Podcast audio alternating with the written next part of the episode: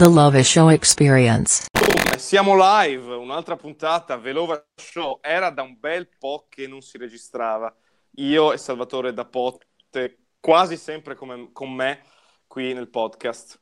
Come va, Salvo? Ciao carissimo, tutto bene? Eh, mi è mancato veramente tanto, adesso sono Eh. una settimana e mezzo che non lo facciamo, non Eh, anche due forse, non lo so, perché abbiamo avuto esami, insomma, ognuno ha le sue avventure o disavventure quotidiane, quindi diciamo... Però eccoci tornati e oggi, oggi la vogliamo chiamare The Love Show Experience, facendo Sì. un po' un omaggio al grande Joe Rogan, il podcaster americano, beh, se non lo conoscete andatevelo, a vedere, un personaggione. E, e quindi perché così? Perché oggi non abbiamo un canovaccio, oggi andiamo proprio free spirit, spirito libero, proprio alla grande. Sì, Quindi mi facciamo... farò guidare anche da te. Sì, facciamo questo esperimento qua perché secondo me siamo pieni di energia col fatto che abbiamo accumulato energia in queste settimane che non abbiamo fatto il podcast, quindi adesso siamo scoppiettanti. Eh, io volevo partire da una cosa, eh, stavo leggendo ultimamente ehm, un po' di roba così in giro e sono ricapitato su una frase di Socrate che abbiamo trattato anche, non so se nell'ultima puntata o la penultima, comunque, che dice una cosa più o meno così: la vita che non viene esaminata non è degna di essere vissuta, a grandi Sì. linee. Sì, avevamo toccato su questo tema. sì.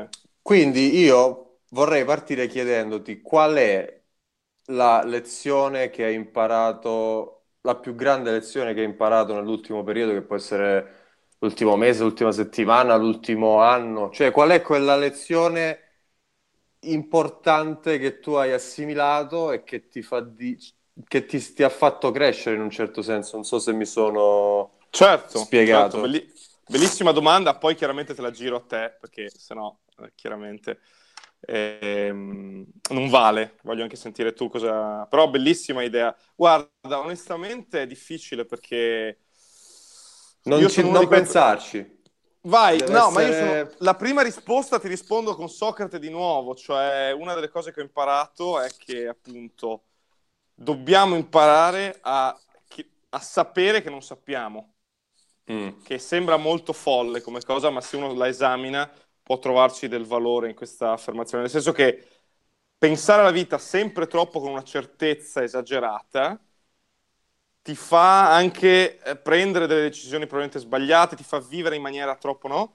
Questa idea che noi dobbiamo avere delle certezze proprio granitiche è, un'esager- è un'esagerazione per il semplice motivo che siamo troppo complessi, siamo troppo articolati. Detto questo, questa è un po' la mega, se vuoi, la, la mega affermazione. Dentro questo, quello che ho imparato stando anche da solo in Canada, lontano, con un clima molto severo, ho imparato che mh, l'introspezione è importante, che leggere è importante, ne abbiamo parlato in diversi episodi e anche delle letture che entrambi facciamo. Sporadicamente non mi considero un lettore io personalmente eh, folle, diciamo, non è che leggo 20 libri eh, al, al mese o cose così. Però le letture che faccio, eh, che mi, mi prendono, ho notato che mi danno tanto, ma mi danno tantissimo. Ci sono alcuni libri che dici, cavolo, perché non l'ho letto prima?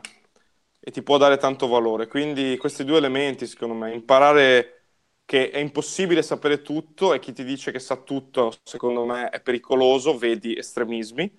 Mhm. Eh, ma allo stesso tempo mi rendo conto che delle persone si devono basare su delle consapevolezze, su dei, no, su dei, come si possono dire? Delle fondamenta. Sì, delle credenze, esatto, su delle fondamenta. Non sto dicendo che non devono esserci, Mm. sto solo dicendo che non preoccupatevi, ecco, secondo me, non preoccupiamoci se non sappiamo ancora tutto, se non, eh, non ci conosciamo al 100%, se non sappiamo dove andremo al 100%.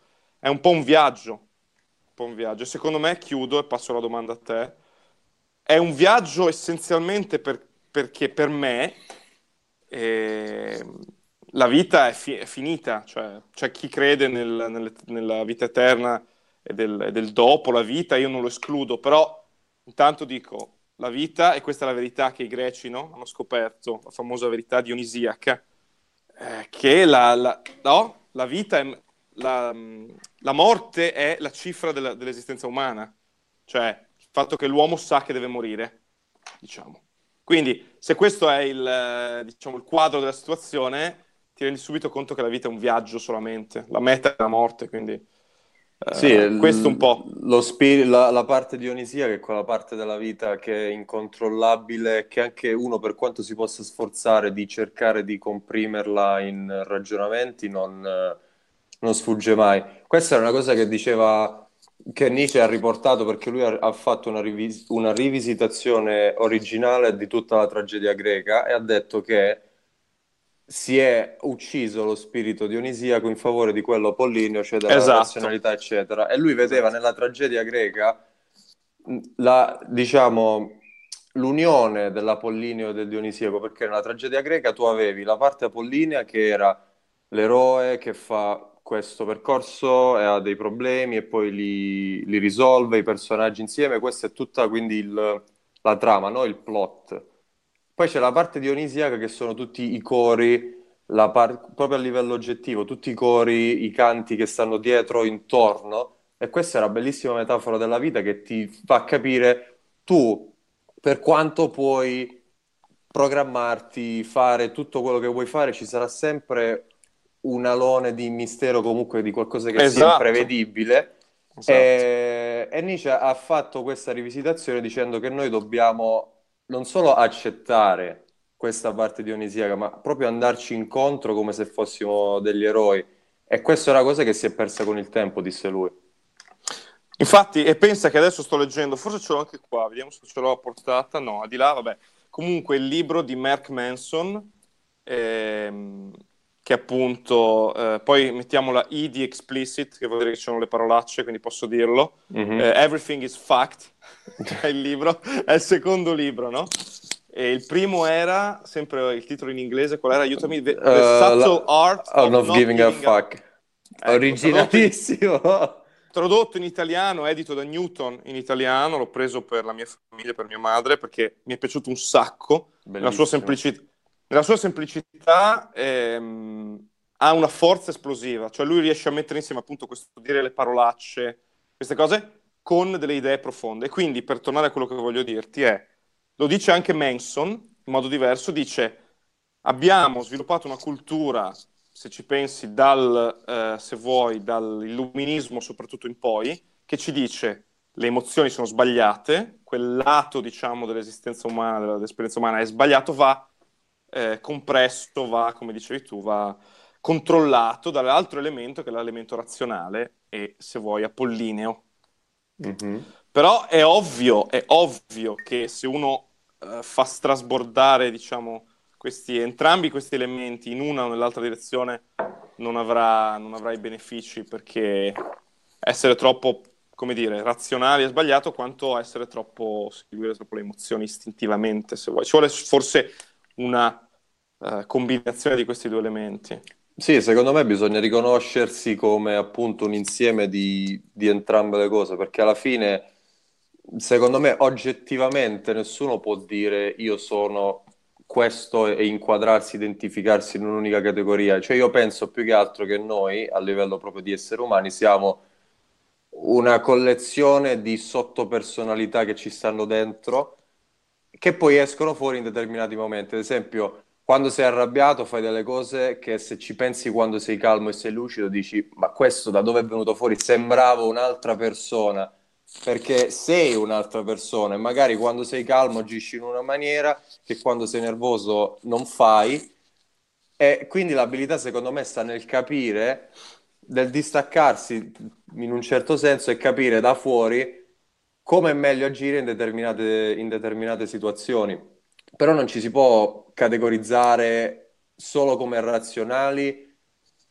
Direi anche, eh, non ci si può neanche cate- categorizzare come solo irrazionali, anche se ho letto spesso che noi facciamo scelte irrazionali, esempio, quando compriamo roba in giro, facciamo Sì. scelte irrazionali e poi le giustifichiamo dicendo ah, ci serviva per questo, per quest'altro. Esatto, E esatto. quindi è un po' questo bilanciamento che bisogna... Come se fossimo... Se... Ci si dovrebbe riconoscere come i... eh, i- C'era una... come si dice? Una metafora che pure i greci avevano usato, come, come si chiama quello che guida i cavalli sul Ah, la- ho carrozzino là? capito, il, vabbè, il carro, insomma. Esatto, il nocchiere? Il, nocchiere, sì, sì, sì. Sì, che esatto. guida, che guida dei cavalli. Il nocchiere rappresenta l'intel- l'intelletto, i cavalli sono tutte le tue emozioni. Tu sei l'insieme del carro che si muove, non sei né i cavalli né la persona fisica, quindi in questo senso uno si deve riuscire a, a direzionare senza identificarsi. Assolutamente, guarda, voglio... mi vengono in mente un sacco di cose, adesso dobbiamo capire come... E te lo dico, questa puntata è- Sì, diciamo che è, tro- fin troppo poi perché... Però mi sono venuto in mente, beh, intanto è interessantissima l'idea, hai toccato l'idea delle emozioni, no? Il fatto che siamo persone diverse a seconda delle emozioni. I greci dicevano che erano appunto gli dei, c'era un po' questa idea degli dei che controllavano gli uomini proprio in questo senso, cioè c'era il dio, no? Della, della rabbia o della guerra, il dio, no? Sì. tutte queste divinità eh, controllavano un po' gli uomini come dei burattinai e questo forse è il senso appunto delle- del lato emotivo della mente umana che prende il sopravvento. Poi, eh, seconda cosa, sempre perché sto leggendo questo, quindi ti, dirò- ti dico questo, la, la metafora del nocchiere, eh, Manson la usa in modo diverso, dice che in realtà fa una cosa più moderna, l'automobile, no? Mm. appunto. E però, secondo lui e secondo la sua ricerca, è, è il lato emotivo che guida. È il lato emotivo che guida la macchina fisicamente, macchina intesa come la nostra vita, come la nostra, nostra, diciamo, appunto, esistenza. E accanto c'è eh, la- il, il cervello, la parte del cervello razionale che invece ha una mappa. Mm. Però al- lui dice è alla fine è la parte emotiva che prende la decisione finale. Può, l- la parte razionale può cercare di controllare o cambiare un po', ehm, appunto fornire una mappa più razionale, però ecco. Terzo elemento, una cosa, un- un'immagine sempre greca. I greci, ragazzi, c'è poco da fare. La- la- la- il contributo culturale che hanno dato loro alla civiltà umana è qualcosa di nulla, nulla togliendo ai cinesi, alla grande tradizione cinese, alla grande tradizione indiana, però per noi europei Sì, è- per la- per l'Occide- eh, sì, per L'Occidente. l'Occidente la base culturale, Esatto, stor- non si può dire Esattamente. nient'altro.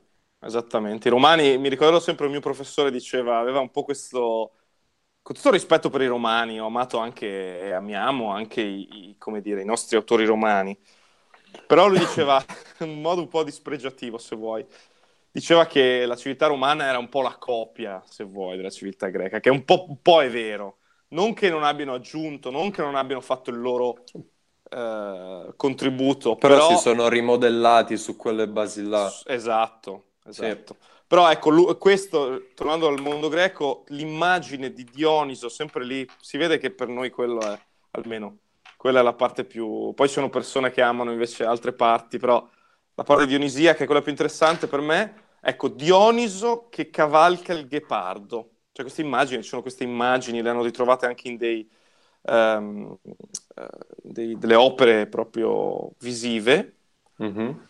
e dei mosaici. E questa è l'immagine, se vuoi, di- lo dice Campbell, che abbiamo citato tante volte. Ormai con noi nel delle- podcast ci, ci...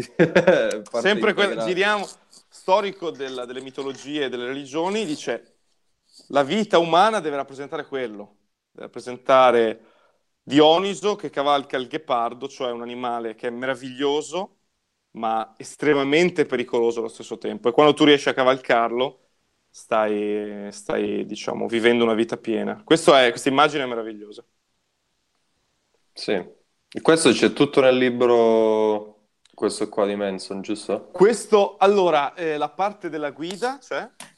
Mhm. Ehm, tante, beh, ci sono anche tantissime altre storie molto belle in quel libro lì. La storia di questo eh, personaggio polacco che è entrato ehm, per sua sponte in un campo di concentramento prima ad, in- ad Auschwitz, prima che Auschwitz ehm, facesse entrare gli ebrei, nella Mm. fase in cui erano solo rifugiati, non rifugiati, ma prigionieri politici eh, polacchi, perché i nazisti volevano distruggere e hanno distrutto parte della, delle elite polacche per impedire che il paese avesse un futuro e fosse sottomesso alla Germania. Mhm. E, e quindi lui, vedendo questa cosa, si è fatto arrestare, è entrato ad Auschwitz, una storia che lui racconta all'inizio del libro, meravigliosa, e, e poi tutte le peripezie, insomma. E Benson dice tutto questo per dire cosa? Per dire che siamo spinti, ed è il centro del libro questo, dalla speranza.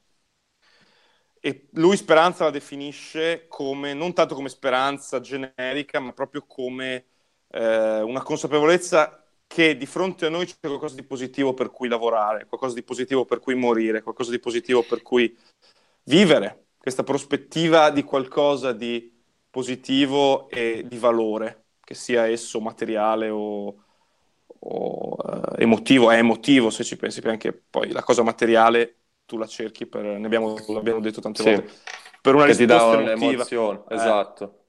Eh, questo lo sanno bene i, gli esperti di marketing, eh, infatti eh, non è più un discorso di prodotto, ma solo di prodotto, ma quello che quel prodotto rappresenta, eccetera, eccetera. eccetera. Insomma, ehm, così, allucinanti queste storie. Eh. Cosa... no, mi piace, mi piace anche un sacco l'immagine di Dioniso che cavalca il ghepardo, che tu stesso hai detto è un animale imprevedibile e pericoloso, e si ricollega... Però meraviglioso anche. Sì. Questa è la cosa. Che però comunque fa paura. Sì. Nel senso lo guardi e resti un po' così interdetto. Eh beh, e certo. secondo me si ricollega anche al concetto di ombra, del quale abbiamo trattato anche abbastanza, che ha introdotto Jung, che dice ognuno di noi ha una parte caratteriale, una parte proprio sopita nel profondo che è oscura e diciamo contrasta con la parte che viene fuori nella vita, nella vita di tutti i giorni. Eh, ricollegandoci alla domanda iniziale che ti ho fatto, è un po' quello che ho capito, cioè è una delle lezioni che ho capito uh, nell'ultimo periodo. Allora, la lezione più ampia che ho assimilato è questa, che la più alta forma di coraggio si manifesta nella vulnerabilità.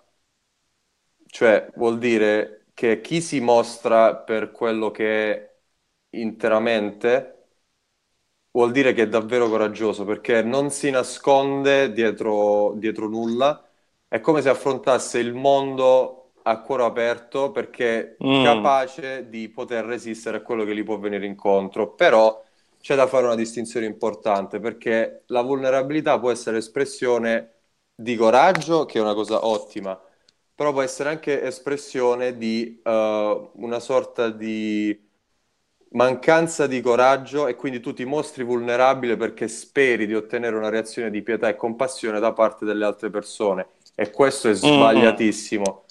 Come si ricollega tutto questo al concetto di ombra? Secondo me, uno per essere veramente vulnerabile deve esserlo apertamente, però con la conoscenza integrata nel proprio carattere di sapere di essere un mostro in un certo senso, cioè comunque di avere una parte oscura, perché tu quando ti mostri Mm. vulnerabile al mondo lo fai a cuore aperto, però puoi aspettarti che ti tirino delle frecce sul cuore.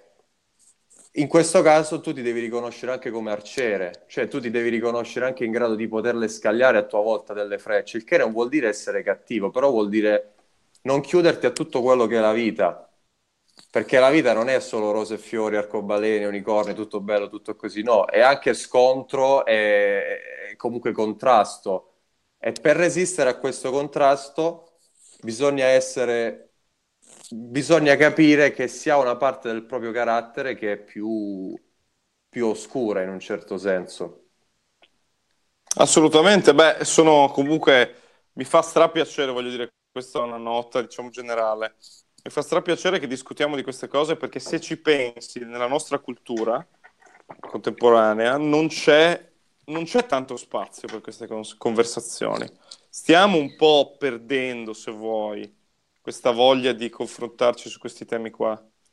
Tutto si basa sempre su uno scambio veloce, uno scambio basato su che è legittimo, anzi sacrosanto, anzi io lo, lo amo questo tipo di scambio, che è quello economico, eccetera.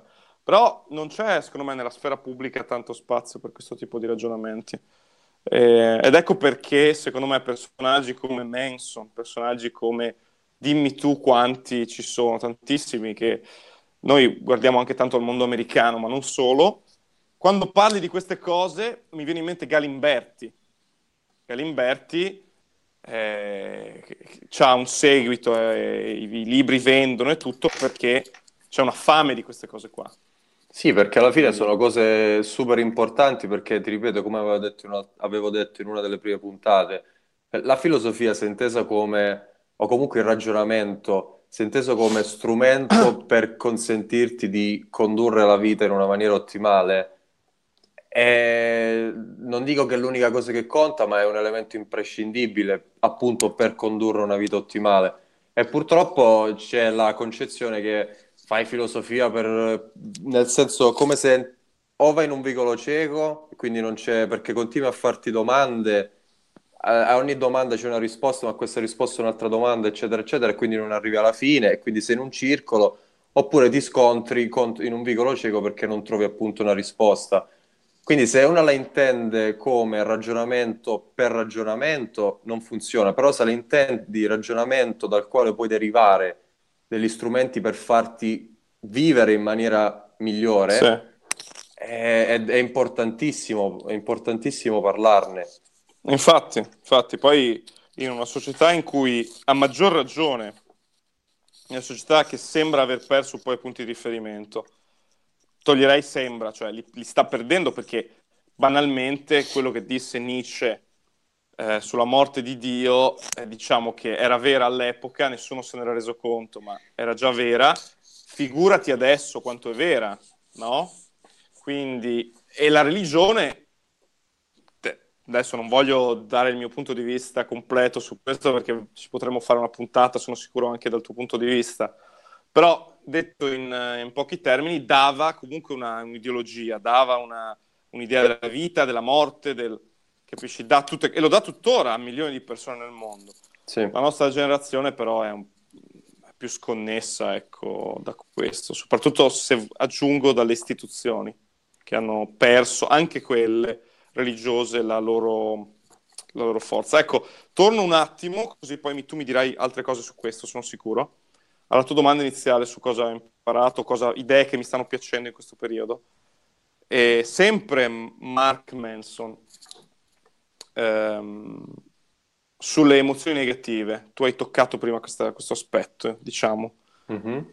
E io te lo, te lo giro in un altro modo.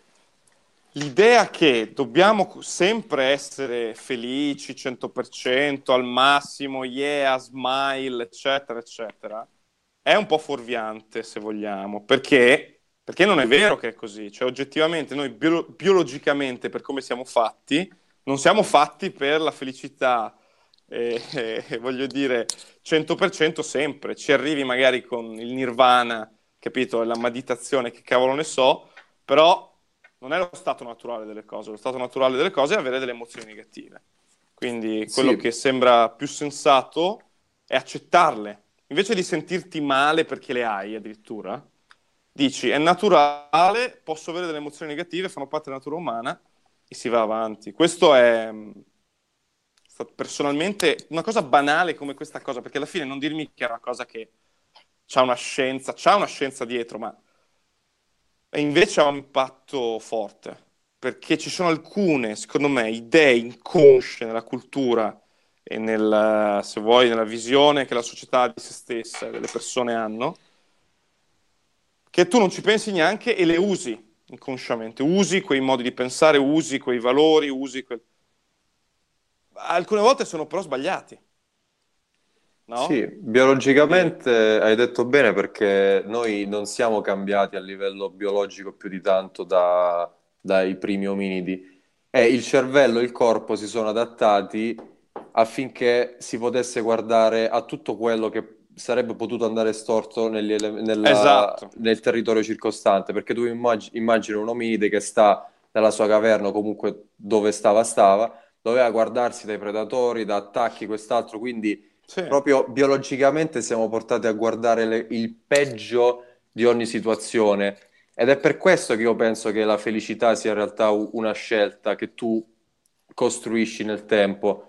Riguardo le emozioni negative, è giustissimo sapere che ci sono e, e io dico non scacciarle via quando è che arrivano, perché se tu hai l'idea di dover essere sempre felice, quando senti che ti arriva un'emozione negativa, perché per forza di cose ti arriva, ti sentirai sempre in difetto perché tu dici io dovrei essere qua, ma invece sto esatto, qua. Ed entri in un loop continuo. Ed perché... è il loop, bravissimo. Esatto, esatto, perché dici ma io tutto, eccetera, però mi sento male, però dovrei essere così, ma perché quindi... non vado bene io? Esatto, mi sento ancora peggio, visto che ho questa emozione negativa, allora mi sento ancora peggio perché ce l'ho. Esatto. è una follia, oggettivamente. Però uno entra in questi loop senza neanche accorgersene. Ecco. Sì. Eh, però sì, il nostro la nostra, diciamo, storia di cacciatori e raccoglitori è, è così. Per milioni di anni siamo stati cacciatori e raccoglitori, ecco. Eh, adesso non so, non sono un esperto, però l'agricoltura è arrivata 10.000 anni fa, questo lo sappiamo abbastanza, diciamo, precisamente. Quindi sì, questo, caro, è questo. È...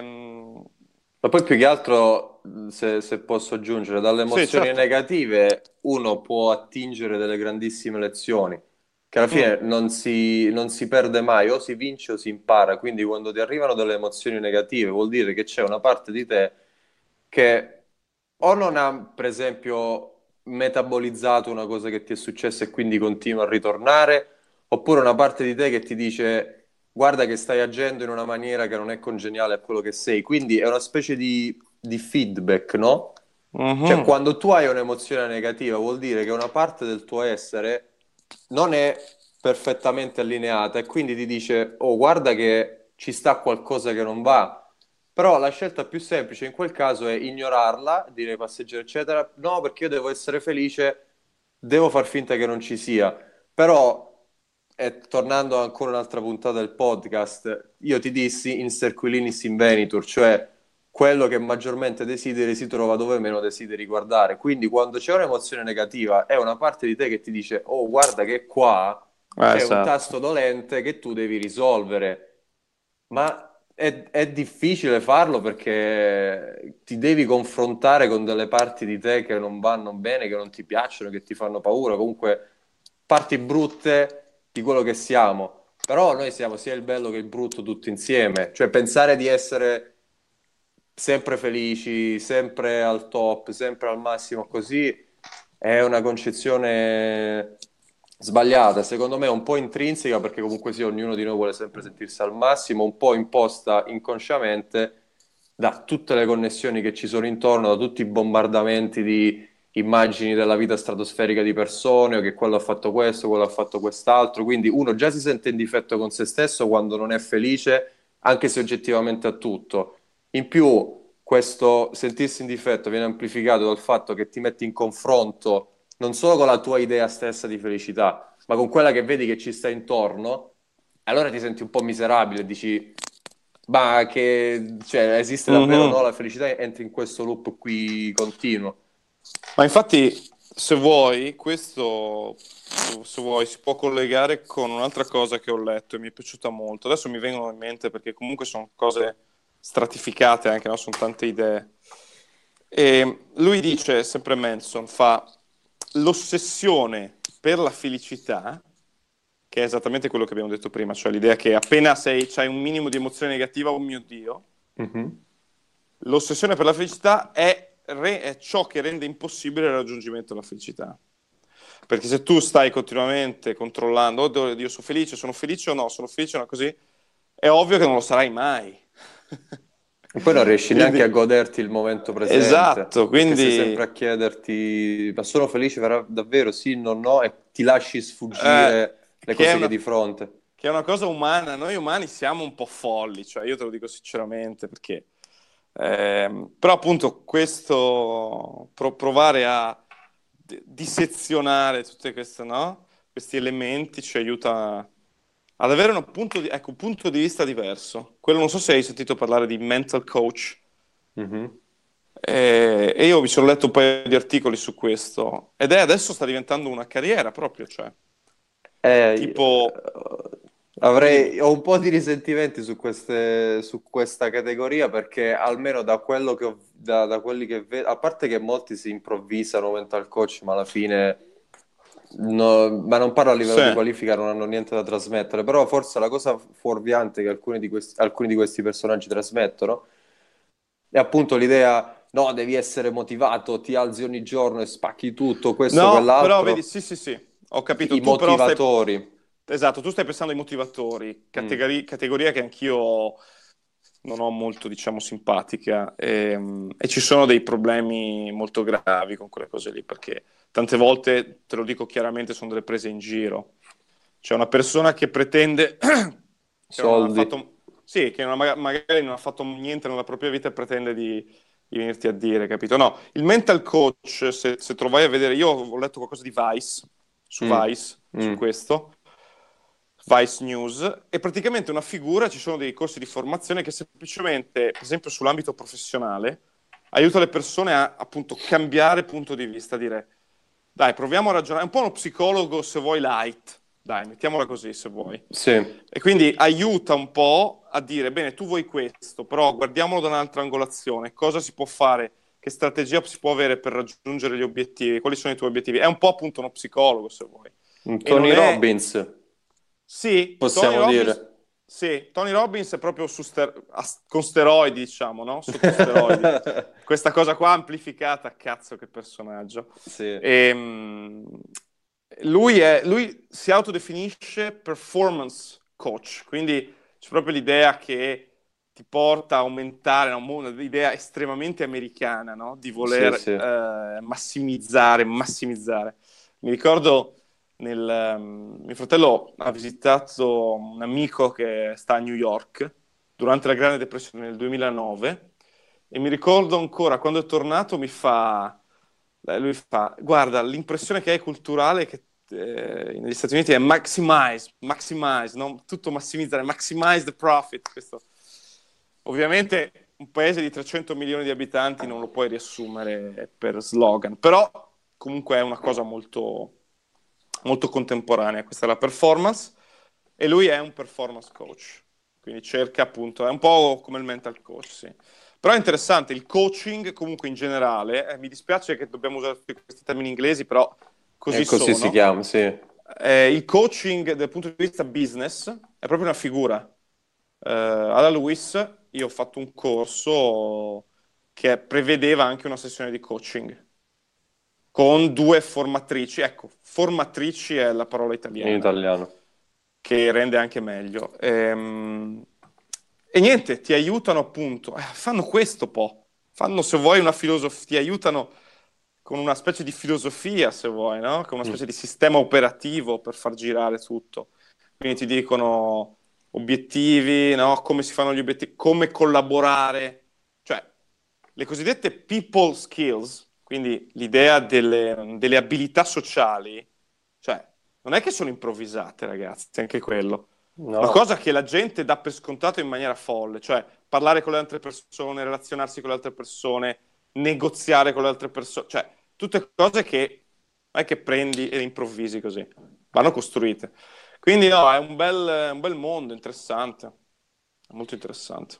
Secondo me ognuno può essere il suo mental coach, business No, no, bi- no, business coach, no, nel senso per, ma- per materie più tecniche di, che ne so, produttività di business, industria, eccetera, è quasi fondamentale appoggiarsi su qualcuno che sia esperto con risultati sul campo. Sì, un consulente anche, Esatto, che ti può dare una mano, però a livello secondo me mentale, di eh, psicologico, uno secondo me può essere il suo stesso formatore, il suo stesso coach se tiene un diario, comunque come dicono gli americani, fa journaling, si mette e scrive i suoi pensieri. Sì, sì, sì. E questa è una cosa che io faccio da saranno un paio di anni. Mm. fatta senza, senza nessuna aspettativa perché a me piace comunque scrivere così di mio. Certo. Però ti accorgi poi col passare del tempo e non te ne accorgi, cioè non te ne accorgi a livello oggettivo, te ne accorgi a livello profondo inconscio e quindi vuol dire che si sta proprio sedimentando lì dove che si deve sedimentare, che è una pratica che aiuta tantissimo Verissimo. soprattutto se lo fa, e questo fa, fa parte dei precetti stoici dell'antica Grecia, eh, che Marco Aurelio, ad esempio, alla fine di ogni giornata, come anche Seneca, eh, teneva il suo diario dove scriveva gli appunti e tu pensa l'uomo più potente del mondo in quel periodo che aveva tutto, proprio tutto, Sì, sì, si sì. sedeva e rifletteva perché aveva delle preoccupazioni, perché non è vero che se uno arriva al massimo livello, eccetera, eccetera, si toglie dalle preoccupazioni. Mark Manson diceva nell'altro suo libro che non puoi avere una vita senza problemi, quindi devi scegliere per quali problemi è Esatto. giusto soffrire, è giusto Bravissimo. vivere. Bellissimo quello. Qu- Quindi, quindi in questo senso, se uno si mette a riflettere, perché alla fine quando hai la pagina bianca di fronte a te è come se fosse uno specchio, no? Quindi ti forza a guardarti dentro, a farti delle domande, a darti delle risposte. Questo è molto molto complicato perché appunto è come se tu ti mettessi a nudo e devi andare a, a punzecchiare quelle parti che più ti fanno male. Però è così che puoi trasformare i problemi in opportunità e puoi appunto capire cos'è che non va e cos'è che, che può essere migliorato. E non esiste la vita senza problemi. Mi, mi è, mi è venuto in mente che non, Ma infatti- non esiste proprio. Ma io ti confido, beh, ti dico un paio di cose adesso. Ma la prima è... E ho visto che hai segnato. Sì, no, perché sennò, zio, sono talmente tante cose. Cioè, Sì. anche prima mi, mi perdevo, cioè stiamo facendo un Vedi brainstorming bello. allucinante. Questa è la puntata più bella. Possiamo Eh, dire, questa è la puntata nostri- più bella. Cioè, noi ce la stiamo vivendo alla grande, bisogna vedere se gli ascoltatori, magari sarà un po' confusionario per loro, però sono sicuro che, che- che sentiranno la passione. Questo è ciò che è positivo. Allora, ti posso dire che, ecco, vedi, mi sono dimenticato, cazzo. Ma le hai scritte, però. Era un'altra cosa, aspetta. ehm, vabbè, ti dico le altre cose che mi ero segnato. Il diario l'ho fatto anch'io. Ah, Mm. ecco sì. Il diario, allora, non l'ho, ti dico la verità, non l'ho fatto eh, in maniera continuativa sempre, l'ho fatto a, a periodi, diciamo. Mhm. Però quando l'ho fatto è vero, trovi una soddisfazione legata quasi a uno sfogo, per me è stato questo, uno sfogo, un mettere le idee bianco, eh, nero su bianco, importantissimo perché quando fluttuano nel cervello è difficile. Metti nero su bianco come eh, Tim Ferriss dice questo, che è una persona molto volatile dal punto di vista emotivo e psicologico, dice quando le metti le intrappoli, no? Lui dice intrappoli la mo- monkey mind, questa mente Bruce. Lee, Bruce Lee, non so se è una leggenda o una cosa vera effettivamente, se aveva delle preoccupazioni le scriveva su un pezzo di carta e poi lo bruciava, Bella perché gli cosa. veniva tipo oggettivamente che tu ti liberavi dai problemi. Certo. Ho sentito che alcuni psicologi fanno che te le fai scrivere Mhm. le su un foglio, strappi il foglio, lo accartocci e lo butti via. Sì, Anche perché questo, insomma- è come se c'è il decluttering, no? Ti Esatto. liberi... Visivamente, come se visivamente le, le stessi spazzando via. Quindi, ecco, il diario sì, è un'esperienza che consiglio a tutti. Non è facile. L'hai fatto in Canada adesso? L'ho fatto in Canada, l'ho fatto prima, ma ripeto, sempre a spezzoni. In Canada l'ho No. fatto in maniera più...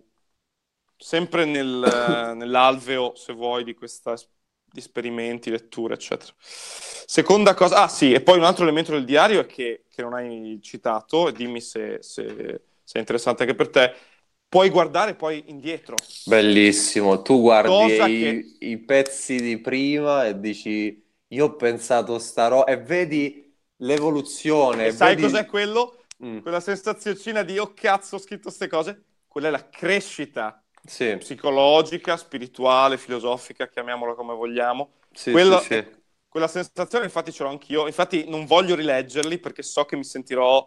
eh, mi sentirò un coglione. Oggi, tanto abbiamo detto che mettiamo explicit, quindi. Sì, sì, sì.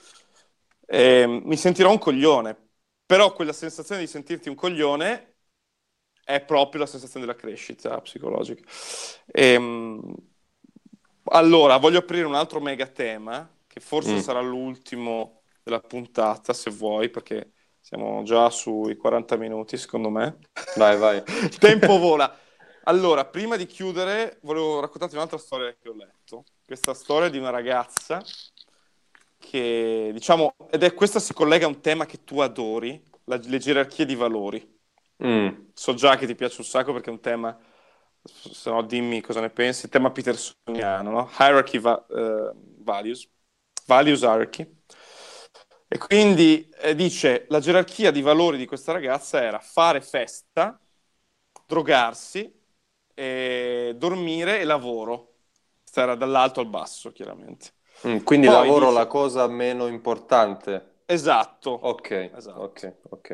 Poi dice, sempre Manson, dice va a fare questa esperienza di volontariato in Africa, boom, esperienza esterna, eh, esogena, che gli cambia la vita. Si rende conto che, sta, che i valori precedenti erano delle cazzate e i nuovi valori sono, si mette a lavorare per non mi, so, non mi ricordo quale organizzazione, dorme correttamente, eccetera, eccetera, perché adesso questi sono i suoi nuovi valori, non lo fa forzatamente, mm, non lo fa mm. forzatamente, è lei che ha avuto una, un'esperienza di shock, se vuoi anche, perché cazzo, sì, chiamiamo le cose come stanno, è uno shock, io non l'ho fatto, lo vorrei fare, eh, perché sono sicuro che è uno shock. E, ehm, ed ecco, quindi cambia la gerarchia di valori e, e, niente, quindi noi agiamo in base ai nostri valori, che lo sappiamo o meno. Sì. È importante anche capire su quali valori, ehm, su quali valori agiamo. Cosa ne pensi? Eh, il cambio di valori e di gerarchia dei valori può avvenire o appunto per uno shock esterno che ti fa rendere conto mm, mi sto buttando via, non sto facendo esatto. quello che dovrei fare. Esatto. Oppure può anche provenire internamente se tu ti poni una semplice domanda e dici ma quale la, la puoi fare in, o in generale, nel senso come dovrebbe essere la mia versione migliore Oppure nel particolare, nella quotidianità, e dire come agirebbe in questa situazione la mia versione migliore. Quindi tu crei una tua versione che è in cima alla, appunto alla gerarchia e tu puoi costruirti dei valori per arrivare a quel punto là. Però è difficile farlo, sai perché? Perché tu quando crei un, una tua versione che si mette per forza di cose al di sopra di te, perché alla, alla quale tu devi aspirare, no? come la stella che tu guardi che ti guida mm. nel cielo di notte, mm. tu metti questa cosa sopra e dici bellissimo, adesso ci vado. Però tu nel creare la tua versione ideale crei due cose. Uno, crei le, um, come, come, dire, crei uh, chiaramente gli indicatori del tuo fallimento. Perché tu dici, io devo arrivare qua, mi rendo conto quando agisco in maniera positiva e vado più vicino, quando agisco in maniera negativa fallisco e ci vado più lontano. Mm. Invece se tu tieni una, una visione generale e dire io mi voglio migliorare, tu è come se vivessi nella nebbia no? e non sai in che direzione precisa puntare. Quindi la, la prima controindicazione in un certo senso è che tu chiarifichi chiaramente che puoi fallire e cos'è che costituisce il fallimento.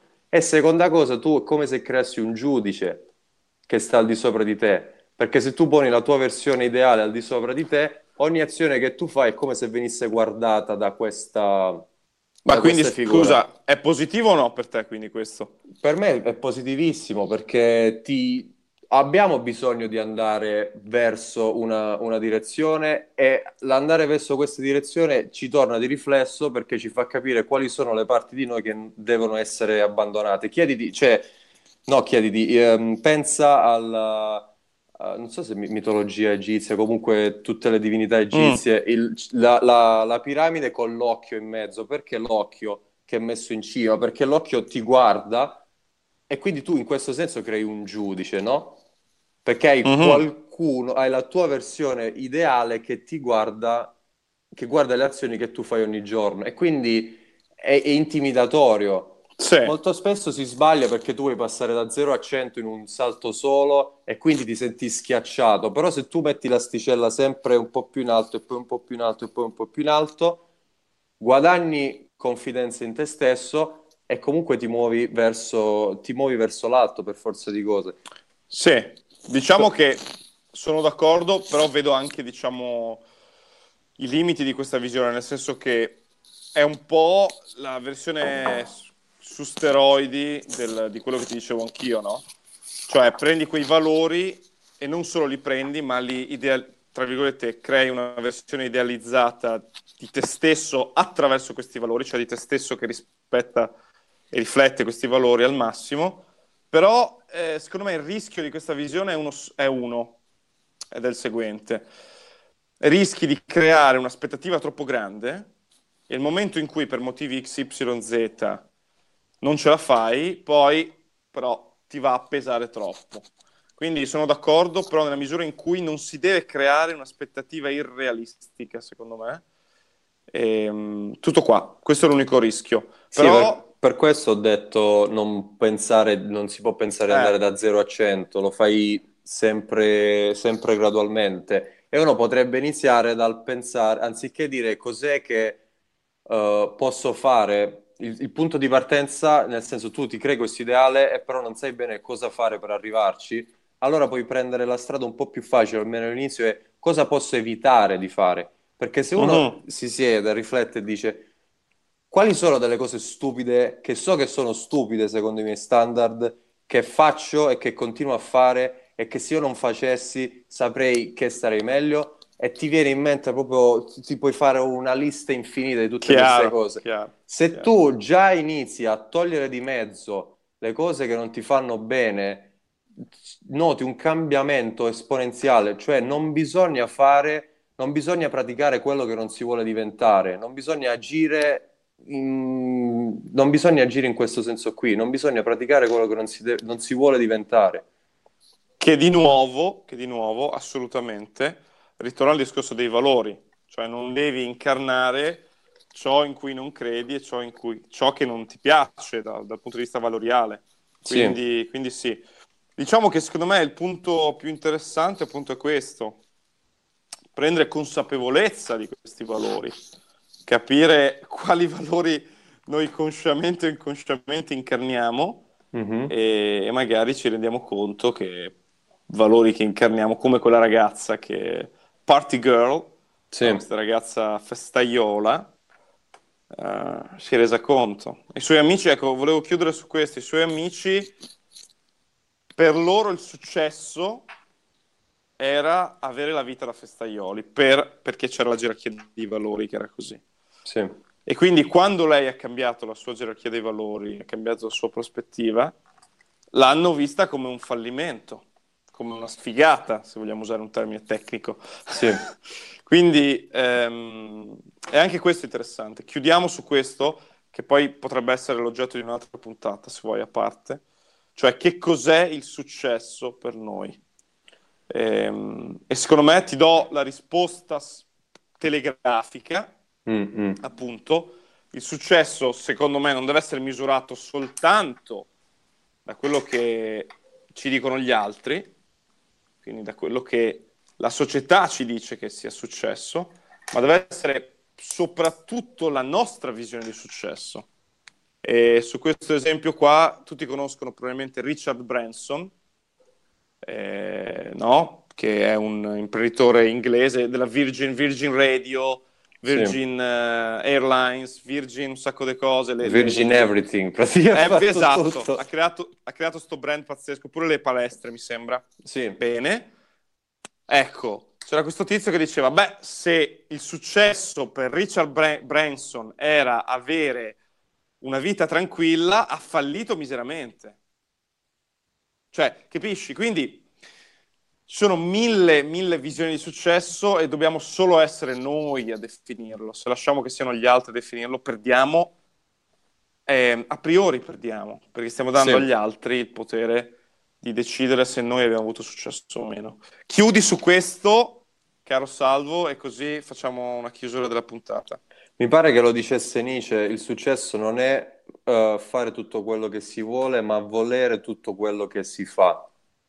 Nel senso di, wow. nel senso, nel senso di, di, di volontà. Sì. Cioè il successo è il raggiungere il, quando la tua volontà combacia con la realtà e tu vedi che la stai raggiungendo. Però in questo mm. senso, perché ad esempio nel breve periodo la storia di questa ragazza qua può sembrare un successo, nel senso, mo, non, non, so giovane, meno giovane, però prendo il caso di, uno, di un ragazzo o una ragazza giovane, la massima aspirazione per quel momento può essere fare festa, essere popolare, tutto questo genere di cose qua, però noi non dobbiamo pensarci come entità in, in soltanto in questo momento qua, noi dobbiamo pensarci come chi siamo adesso e domani, tra una settimana, tra un mese, tra un anno e per tutto il resto della vita. Quindi successo in questo senso vuol dire volere dei valori che siano utili per noi ora, la prossima settimana, nel prossimo mese, nel prossimo anno e per tutto il resto della vita. Così ti allinei verso una traiettoria che è propositiva per te. Perché se uno ragiona soltanto per termini di breve periodo, agisce per impulsi e alla fine per forza di cose si trova male. Se uno agisce, per esempio, soltanto nella logica del lungo, lunghissimo periodo, finisce per vivere un po' come una sceta e lascia mm. via un sacco di cose e non si gode il sì. presente. Però se tu ti pensi come un'entità che è, ma anche come un'entità in divenire, in potenziale, riesci ad allineare le tue scelte in questo senso qua. Quindi è una cosa anche, e soprattutto temporale, perché comunque sia, tutte le, le azioni che fai adesso hanno delle conseguenze che incontrerai nel futuro, quindi è meglio che queste conseguenze siano positive nel futuro. Come lo fai? Non puoi prevedere il futuro, però ti ci puoi preparare se agisci correttamente adesso. Il che non vuol dire abbandonare certo. i divertimenti o altro, però ponderare. Esatto, agisci... sembra un po' i consigli della nonna, no? Agisci con un po' di coscienza, fai eh, attenzione eh, a quello che fai. Eh, la nonna però ha vissuto Massimo... decenni esatto. e decenni eh, esatto, vedi Quindi... l'esperienza, altro che filosofi greci, eh, esatto. se, se, se, si sentissero le nonne, guarda, non dico tutti i problemi, ma ah, una grossa parte. Esatto. Meraviglioso. Senti, voglio chiudere con questa immagine che è venuta in mente. Ieri sera ho visto un pezzo di Nemo su YouTube, sai, quel programma con quell'ex Iena sì. quel programma sulla Rai che lui va all'inizio, all'inizio delle... pensavo il film del pesciolino. No, dico... no, non si chiama Nemo, nessuno sarà lasciato indietro. Sì, sì, sì, sì, sì, sì, sì, no? sì, su Rai ecco. 2. Sì, quel programma lì l'ho visto su YouTube, lo spezzone. Insomma, per fartela breve, lui che va a scoprire sempre queste cose folli, è andato da queste signore italiane che fanno un po' una, di nuovo un'americanata che è la seguente. Prendono i coupon mm e il loro obiettivo è non spendere soldi per comprare. Grazie a una serie di schemi collegati all'uso di coupon, tu ti compri 150 euro di spesa spendendo 3 centesimi, perché sì sì, vai a incastrare i coupon. Ok. E quello che ho pensato guardando queste signore qui, ho detto questa cosa, perché poi loro la, la cosa folle è che poi hanno dei garage pieni di roba ovviamente, perché quando tu fai questa roba qui prendi la quantità, cioè, sì. decine e decine di litri di detersivo, cibo di ogni tipo, ok. E lui che la intervistava faceva, ma quindi, ma che, perché fate questo, eccetera, eccetera, dice, ma che cavolo state facendo? E lei fa, eh, questa per me è la mia vita, è il mio regno, il mio regno, no? in questo scantinato pieno di roba, mi dà una soddisfazione incredibile. E io ho pensato, cazzo, se ci pensi, questa cosa dei problemi. È esattamente questo, cioè questa signora in uh, una, uh, come si dice, una um, casalinga, casalinga, che ormai i figli sono grandi, eccetera, eccetera, quindi il problema legato alla crescita dei figli è andato, devi trovare un problema con cui occupare il tempo. E per lei il problema è trovare le offerte migliori, spendere il meno possibile e le dà una, una forza, le dà una soddisfazione, perché lei ha deciso che quello è il suo problema da risolvere ed è quello che gli dà, che gli dà forza. Quindi è interessantissimo e, e, ti ringrazio di nuovo per questa conversazione che è stata appunto molto interessante, mi fa piacere. Adesso, Adesso vedremo. Eh, vediamo, il feed, vediamo, il feedback, però personalmente questa è stata veramente la puntata più bella perché è molto sì, è stata... Uh, avanti e indietro, imprevedibile, così uno si riesce più... Sì, è stata, sai, quando Dionisiaca, sei... una sì. puntata dionisiaca, ecco, possiamo Grande. dire. Grande, esatto. È stata molto, come si dice, eh, quando uno è spontaneo, ecco, è stata sì. spontanea, diciamo. Quindi questo, dai. Un abbraccio, Salvo, ti ringrazio, saluto e ringrazio i nostri ascoltatrici e ascoltatori. Eh, alla prossima. Grazie, ciao. questo è l'Ova Show. Ciao ragazzi. Ciao, ciao a tutti, ciao.